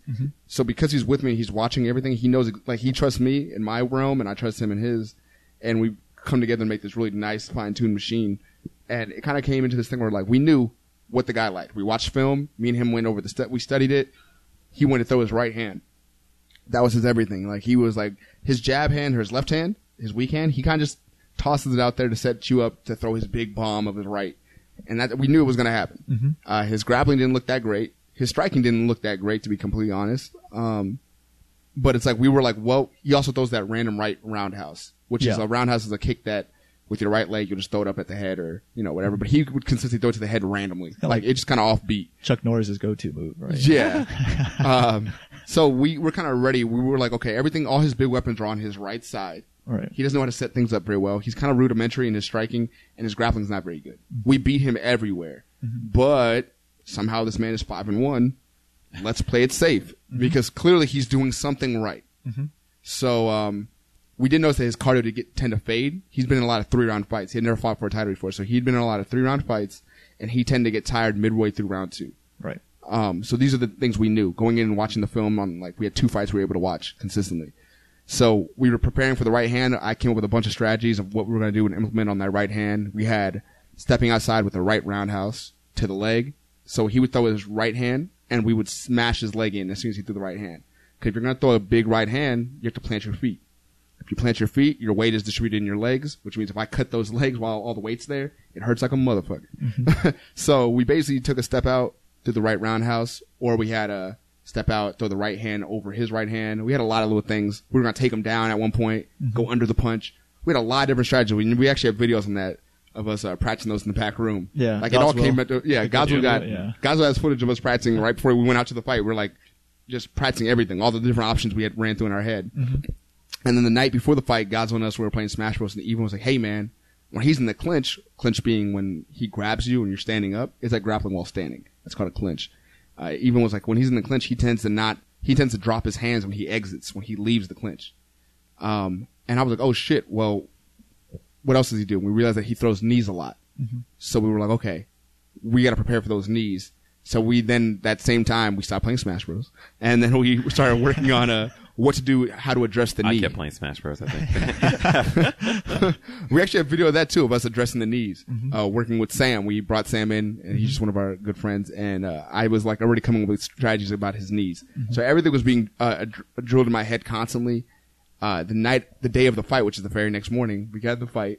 Um, we walk out. You know, he's talking about knocking me out round one or something. From what I understand. Oh, yeah. Okay. Honestly, that was his biggest mistake because as soon as they announced that he was going to do a first or second round knockout, that's when I looked at Josh and I was like, slip the right hand. because he's gonna try to finish me quick. That's So what that's basically what she told me. Yeah, because like when they were asking me the day before, you remember Yeah. when they were asking me, they were trying to do an interview with me, and they were like, "So just gi- give us that. What, what are you What are you gonna do?" And I was like, "I'd rather not talk about that shit. Yeah. Like, why would I? Why would I tell y'all? What, I was like, y'all played this before the fight. Why would I say this? Like when you ever seen like a UFC fight, we're like, okay, Conor McGregor, what are you gonna do for this fight? Well, I'm gonna throw my left hook. No, Listen, they'll, that. they'll say that. They'll say that shit, but it's like for me, it's like never made sense to me. I've always been like, wow, I'm gonna keep all could my you cards to me. could you maybe like say something like ridiculous, like where I was like, I'm gonna walk up the cage and then do like Boy, I'm a, about to get my gat. a guile a guile flip or something like that. I don't know, right? a Falcon punch or something. Yeah, exactly. up, just throw the right hand. Yep. mm, Yeah, I just wanted him to be fire complete- comes out the, my hand, right? Yeah, I think you should do that. You know, just do something like nerdy or bro, I'm about to ridiculous. doke in this man. There you nah, go. bro, I'm saying like, Tattoo the right hand with like flames. You're right. Yeah. We're working on my Kamehameha. yeah, you bro. won't ever see this coming. But we got in there, and I like I like being that blank canvas where he doesn't know what the hell I'm about to do because I can do anything. Yeah. Right. Yeah. Uh, so it's like we got there, and he apparently because I haven't seen the video because I was in the back, but everyone was saying that he thought that I was gonna, or the, the promoter of the fight, Craig, he was actually saying that he thought I was gonna strike him. He's like I, he thought I was a strict striker, and I that, that's what everyone thought originally. But I can do it like we've been developing. We can do everything now. So basically, my style now is just to do whatever you can do. Yeah. whatever you don't do is what I do. I think like they got that uh, idea because probably from your physique that they saw that you know if he's that strong, if he's that quick, if he's that big, why would you go to the ground? yeah. Right? He's trying to knock you out, right? And I, my, my, I have that TKO finish. Yeah. Like that was my first, first fight. It was like I got a knockout finish. So they were really ready for all that shit. And I know I was cool with it because where were we at? We had a TKO and a decision. So yeah, they were probably expecting that. And then, um, essentially as soon as the fight starts, he, we both go to the middle. We both try to get control of the, the stage. Think of it just like a fighting game. You don't want to be against the wall. That's where you get fucked up. All the combos come up. So you want to get control of the stage. So we both walk to the middle and then he tried to push me out of the middle with a jab. But the jab isn't what I wanted to see. So when he threw his jab, I immediately took a step back to give him space. And I was like, that's not what I wanted. And I dropped my left hand a little bit. Now, by dropping your left hand, what I'm doing is I'm kind of like baiting to show my face, like, hey, Right. my head's right here, you know, type thing. Mm-hmm. And he he kind of bit on the bait because I knew he wanted to throw his right. So I dropped my left hand. It gave a, a straight line to my face with his right. And he immediately launched his right hand, but it was mad telegraphed, just like we expected it to be. Mm-hmm. So as soon as he threw with the right, I took a step to the le- outside. I kicked his leg in. His leg kind of like it kind of straightened out and stiffened. It was a really nasty kick. Uh, you'll hear it as soon as the fight starts. And then from there, it kind of stunned him 'cause I don't think he was ready for it. I was able to grab him, get a body lock, take him to the mat, and uh, from there it was just a lot of ground and pound, him trying to get away from me, and me just constantly attacking with different submissions. And uh, he was actually defending the submissions okay, Mm-hmm. and I kept switching to different submissions. I just kept switching to different submissions too quick for him to keep up with, and then he finally Yeah, because he uh, he did go for an offensive side on that and tried to go for like a Kimura, right? From his back on the yeah, ground. it, it was, it, but it, it was weird because he went the wrong way. Yeah. Um, I What's Kimura, by the way? a Kimura is a it's like think of a chicken wing, like you have a chicken wing, and you know how you tear a chicken wing. It's the same thing. It's like if you take my Oh. arm and you tear it that way, Okay, Yeah. so and it okay. pops your shoulder out of place. I see. Okay, but cool, cool. I ended up getting mount and just like kind of beating the fuck out of him some more. Yeah. And it was just like it, it just became bad after that because he he he didn't know had, he didn't have a lot of answers for anything. Mm-hmm. He had kind of answers, like he kind of studied for the test. So like when I I attacked him with certain things, like when I first the first submission I went for was the guillotine. That's why it looked like he got a takedown on me. He remember when uh we stood back up. He stood back up after I took him down the first time. Hit him a couple times. We, as soon as he stood back up, he tried to push me up against the fence. Mhm. Well, I grabbed his neck immediately, and then he tried to take me down to stop the the guillotine, which is a terrible move. Because all I had to really do was throw my leg over, but because I was shocked that he did it, I didn't react fast enough. So more my fault. Yeah. And I didn't get the guillotine. He flipped over me. I flipped over him.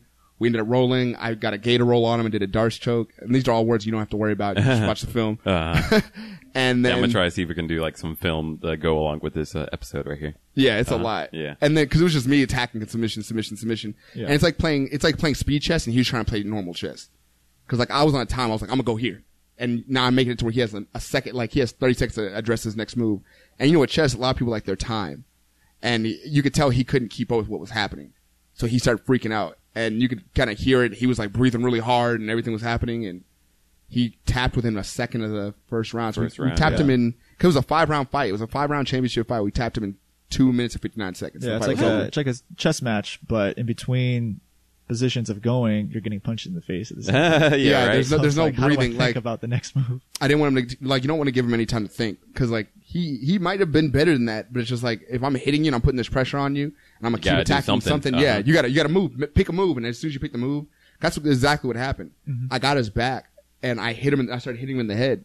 And he was like, I don't know how to address this. He flipped over, and as soon as he flipped over, I Oh, just took done, his neck. son. And I was Uh-huh. like, "That's it." I Yeah. see. That was the wrong move, son. Like, Yeah. It was good. It was a fun fight. Um, I didn't take any damage, so we got to both yeah, party. you weren't even sweating. yeah, I don't think I've sweating any of my fights yet. Honestly, oh, it no, the third, the third one. yeah, I was sweating. The all one, day. yeah, 'cause like where it took all all three three rounds. rounds. uh-huh, Yeah. yeah, But he was fighting like a like a Viking. yeah. I, I was fighting a fucking Nordic god. Yeah, right. Like That his, something about his neck was I don't know. Yeah, because you were choking him like a lot that fight. That guy and doesn't give just a was damn. not.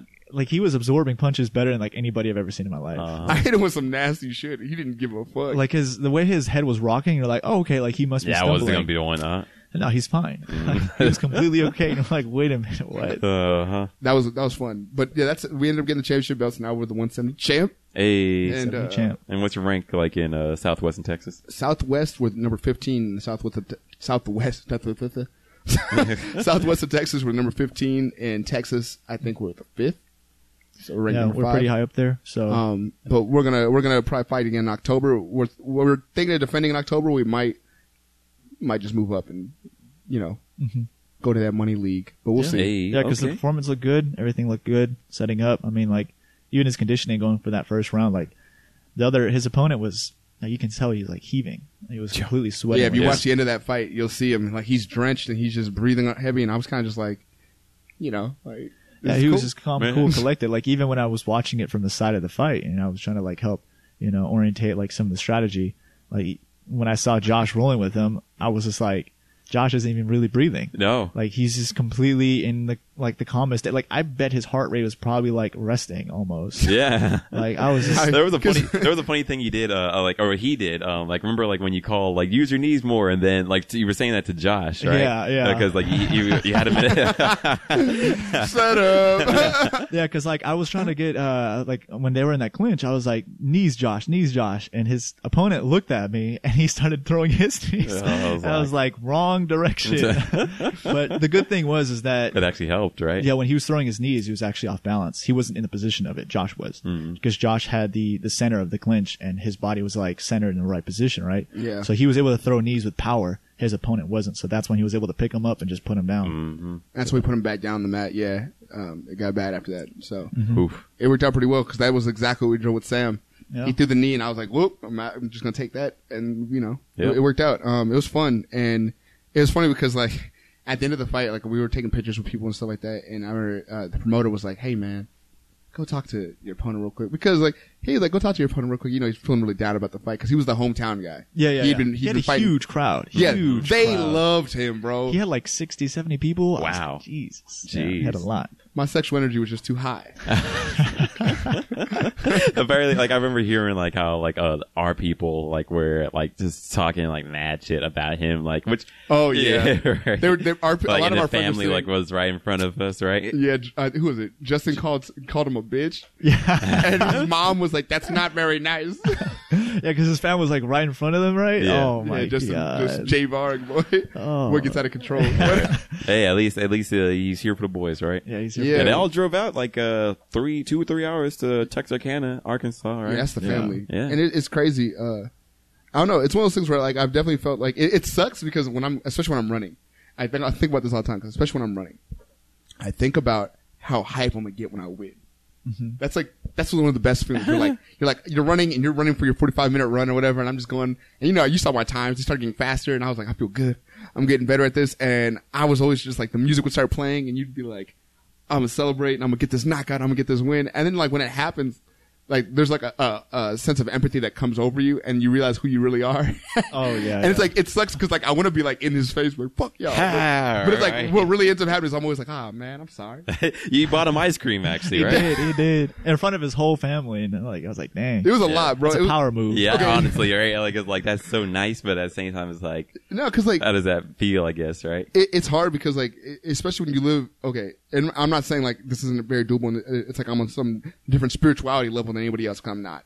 But it's like when you're doing um when you look at everybody like a brother like consistently like that's how you look at your life. Like when you because like even when people annoy me i'm always like ah like if they need something I, i'm gonna help them out. Yeah. Mm-hmm. And it's hard to get out of that mindset later because that's who you are after a while. Right. and it comes down to this thing where like he didn't make weight remember? Yeah. He didn't make weight, Yeah, and didn't we make- we were in the we went back up to the room and we lost an extra two pounds of water. Mm-hmm. Yeah, just to yeah. make sure that you guys were really good. Yeah, 'cause Yeah. the rate of where we were supposed to lose at was he was supposed to reach weight naturally just by sitting and walking around by like 5 p.m. because originally that's what they told me. Mm-hmm. But then they moved it up to like 12, and I was like, oh snap! And then they said that there wasn't a one pound leeway. They like, said okay. championship fights are 170 flat. So I was That's like, what they told us. Yeah. So we were like, fuck, we didn't make it. We ran back upstairs.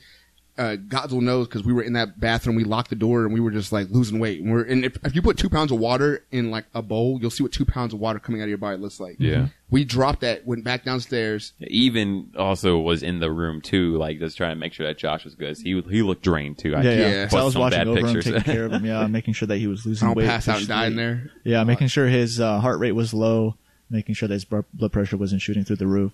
Because that's that's one of the things that people don't know is when you're cutting weight, um, is that you can have those stressors of high, like because your body gets into like a sympathetic state. So what that means is basically it's like a fight or flight.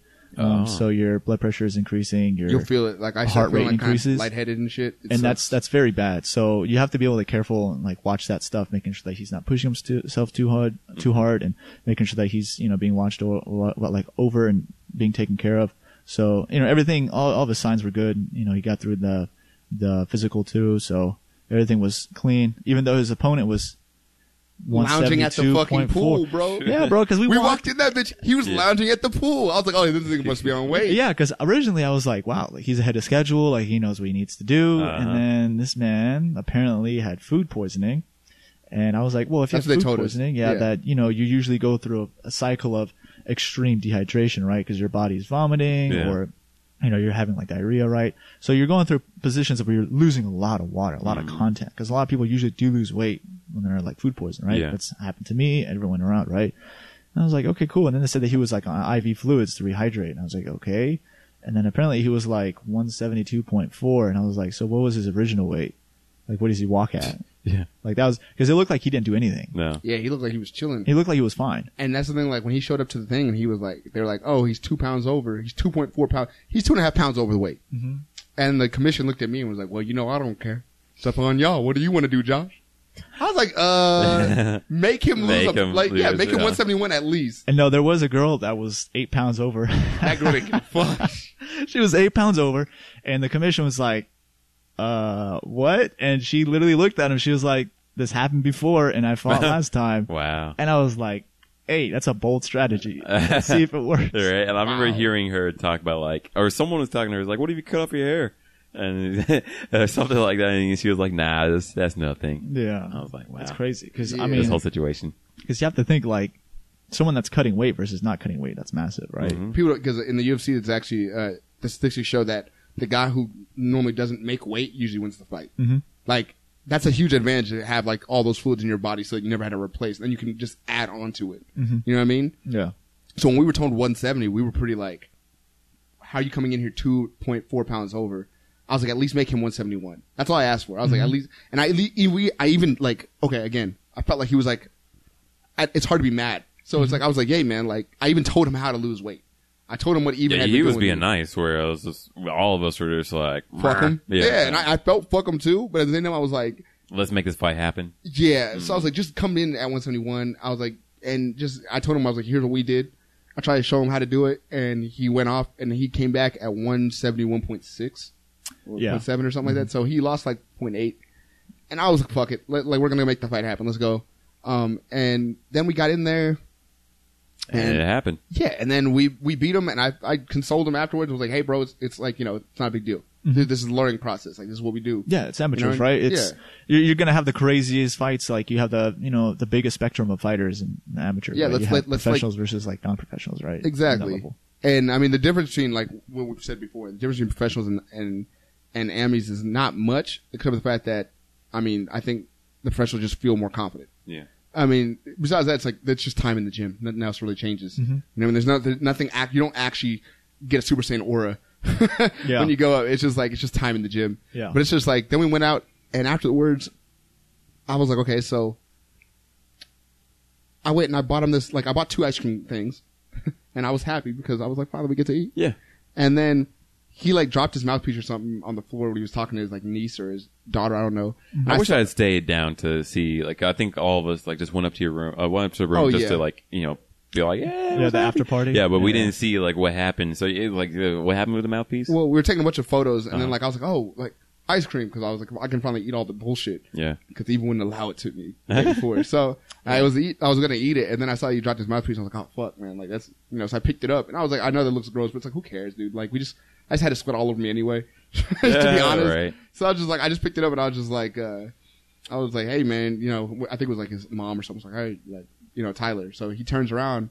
And it's like again, hometown. It's not kind of sad to like watch your guy lose. So I was like, "Hey man," I was like, "Bacon ice cream." you know what I mean? Like I was being cheesy. And he just Uh. like he grabbed one. I think that's I think that's honestly the best thing to do because you could be a dick, you could ignore him, but you did like a, a really nice thing. And I, I'm, the thing is, like, it's like what Gaza said, said earlier. Like, I'm, I'm only saying this because I feel proud of myself for doing it. Yes. Because of the fact that, like, it, it to me, it showed my character long term. Because you never know how you're really going to act under stressful situations. But like, no matter what ends up happening, it's, Mm-hmm. It's like, what you do actually, you know, like that shows it. Yeah. Yeah. like I wasn't in his face about it. I wasn't like because he definitely talked about knocking me out in round one. Mm-hmm. He definitely thought he was going to whip my fucking ass in front of everybody, and it's like there was never like Mm-hmm. The a city moment. was all behind him too. Oh, know. yeah, they were- they You were know, on the that shit. commission. Everything was with him, but you know, here we are. and I feel good. I'm like, this is cool because um, I just, I just, I trust myself. It's definitive. more. Yeah, Mhm. and it's like it's cool. because I know that who I think I am is actually who I think I am. Yeah. Does that make sense? And that's Yeah. why well it became so cool to me. I was like, okay,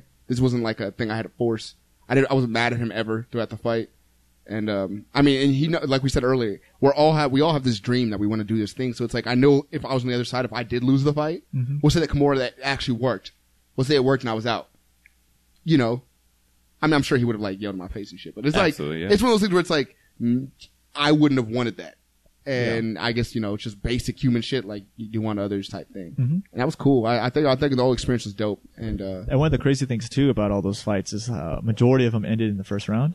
Yeah. yeah, niggas were getting fucked up, bro. Like they were getting dropped. Yeah, the quick. fight right before you Yeah. lasted 30 seconds. Dude got picked up, slammed, and then armbarred immediately. Like they started off like in a sprinter stance and just ran into they each kicked other. each other. Yeah. Yeah. It That's was crazy. Bro, uh, the one dude, our locker room, we were the blue locker room. Our locker room, I think, was the, the underdog locker room. Oh. We were two in, by the time was, I was the eighth fight on the card, because I was in the main event. So, I remember the seven fights before me, our record was two and five in the blue.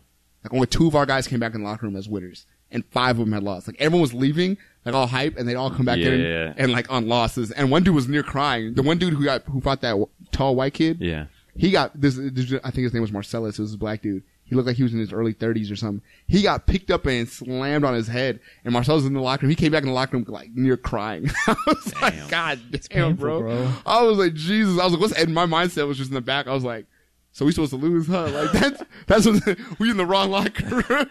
Jeez. Stuff is Bro. crazy. Yeah, because Oh. like you always see these guys like you know usually you have like a strategy of like when you want to be extremely offensive in the beginning or you know pace yourself. Like you know when you watch like Jon Jones fight, he likes to keep his distance in the beginning to you know find that distance and be able to pick people off.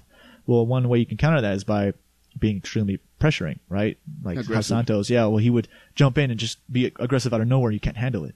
Well, these guys like you see like their extreme aggressiveness, and it's like you know, why would you, you know, there, you have to have an idea of like how you want to pace the fight. Like for us, we wanted to give control of the cage to his opponent. Yeah. Why? Because his opponent To had tire a- himself out. yeah, because his opponent naturally had an ability of just coming off with pressure Yeah. in the beginning, where he would throw like a possibly like a high head kick, uh, high a head kick, and then just drive up with like a jab cross in the beginning to be able to just have that presence of pressure. Mm-hmm. But for us, it was just like stay in the mindfulness of thinking and just be in the present moment of be slow with it. We know we have power, we know we have the explosiveness, we know we have the strength, and we know we have the technique and the conditioning. If we don't fuck up, like then we only beat ourselves. yeah. If we do what we're supposed to do, we win every time. Yeah, like 'cause 'cause- simulation, we win 100 percent of the time if we do what we're supposed to do. Mm-hmm. Because if you look at the underdog, when you ever look at the underdog, you should see them as having an advantage. The reason being is because it takes them to have one opportunity to win the fight. Yeah. Now, if you're the one that is the one that's you know Defending, I guess. defending you know the title, you're expected to win the entire thing, right? You're supposed to hold control and be able to have like amazing uh, performance. But being the underdog, you just need one shot. You need one shot to knock them down, or one submission to just cancel the whole fight, and that's it. And that's what makes it so dangerous. So it's like just pick our shots. We, we're not fighting for something that's like crazy prize money when uh, his his fighting experience is pretty slim to uh, to low. So it's like we're just gonna take this and just be mindful of what we're gonna do, strategize, and just pick shots. And we picked our shots. We saw an opportunity, took him down, and just finished off the submission. So you have to just strategize and have a good idea of who are you fighting and why are you fighting like this. Mm. So I like that. yeah, Oh, I think that wraps it up. Is that what you were Yeah. about to say? I got him. No, no, no, no, no. I mean, No, I'm, I'm actually, good. I'm good on Godswill. Like, I, I can tell when it gets Maybe you quiet. did. Godswill, mm. that was good. I like that. but no, honestly, this is really great. Like, uh, this is our least nerdy podcast that we've had so far. but like, it, if- it's kind of nerdy, right? yeah. Science, right? a little bit. Yeah. Yeah, yeah.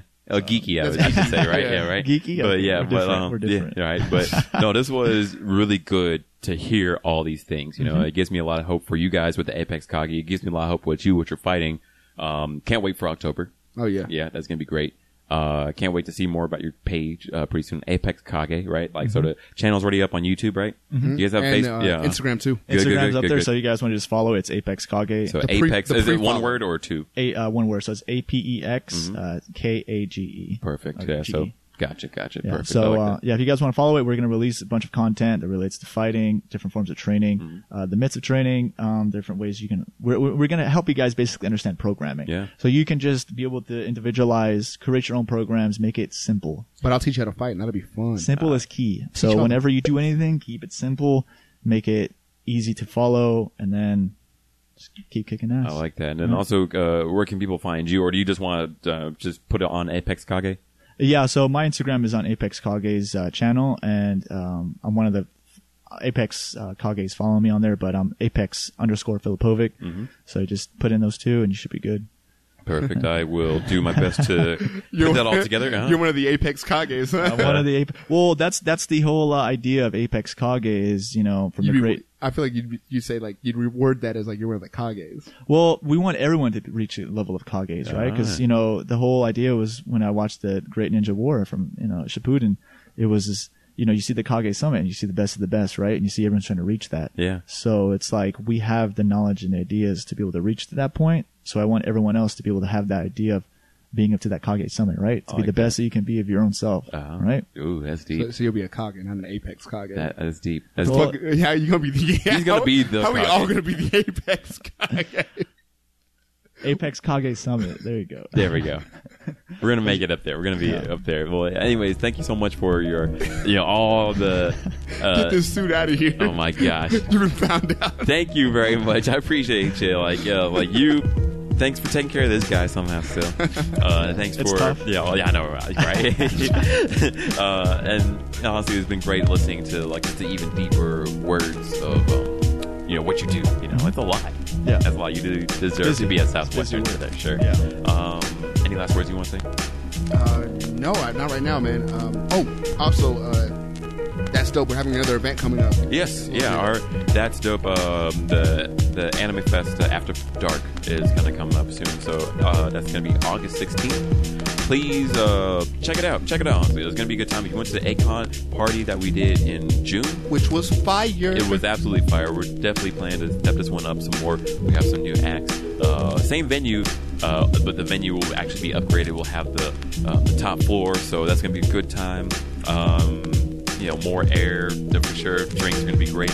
Uh, more dancing- drinks, more hoes, Yeah, right. more money. all that, right? It's gonna be a great time. Uh, so yeah, you come through for that, check us out on our page. That's Dope Entertainment. We're actually working on a website, so stay tuned for that. Uh, we're definitely trying to make That's Dope Entertainment a bigger deal. So, um, and we're gonna be working more hand in hand with these guys, Apex, Apex Kage, um, and doing big things. We have uh, some new guests that are gonna be coming up pretty soon. Um, we have a new.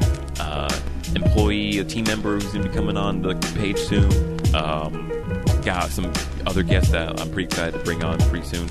And even some friends who came on. And uh, even actually, like one person who was on this volunteer trip with me, she said she was interested in coming on the podcast. So Hey. I hope that comes through. Um, so yeah, we're interested to see how things are going to happen.